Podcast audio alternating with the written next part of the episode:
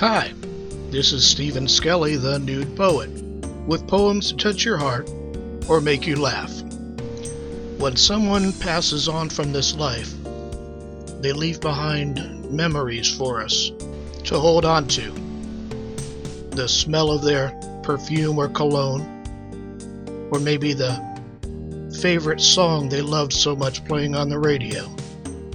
All of these little echoes are there to remind us they're still in our hearts.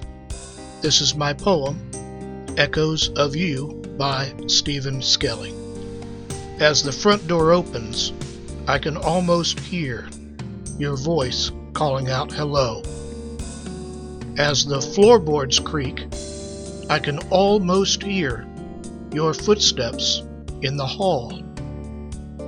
As your favorite song plays, I can almost hear you singing along.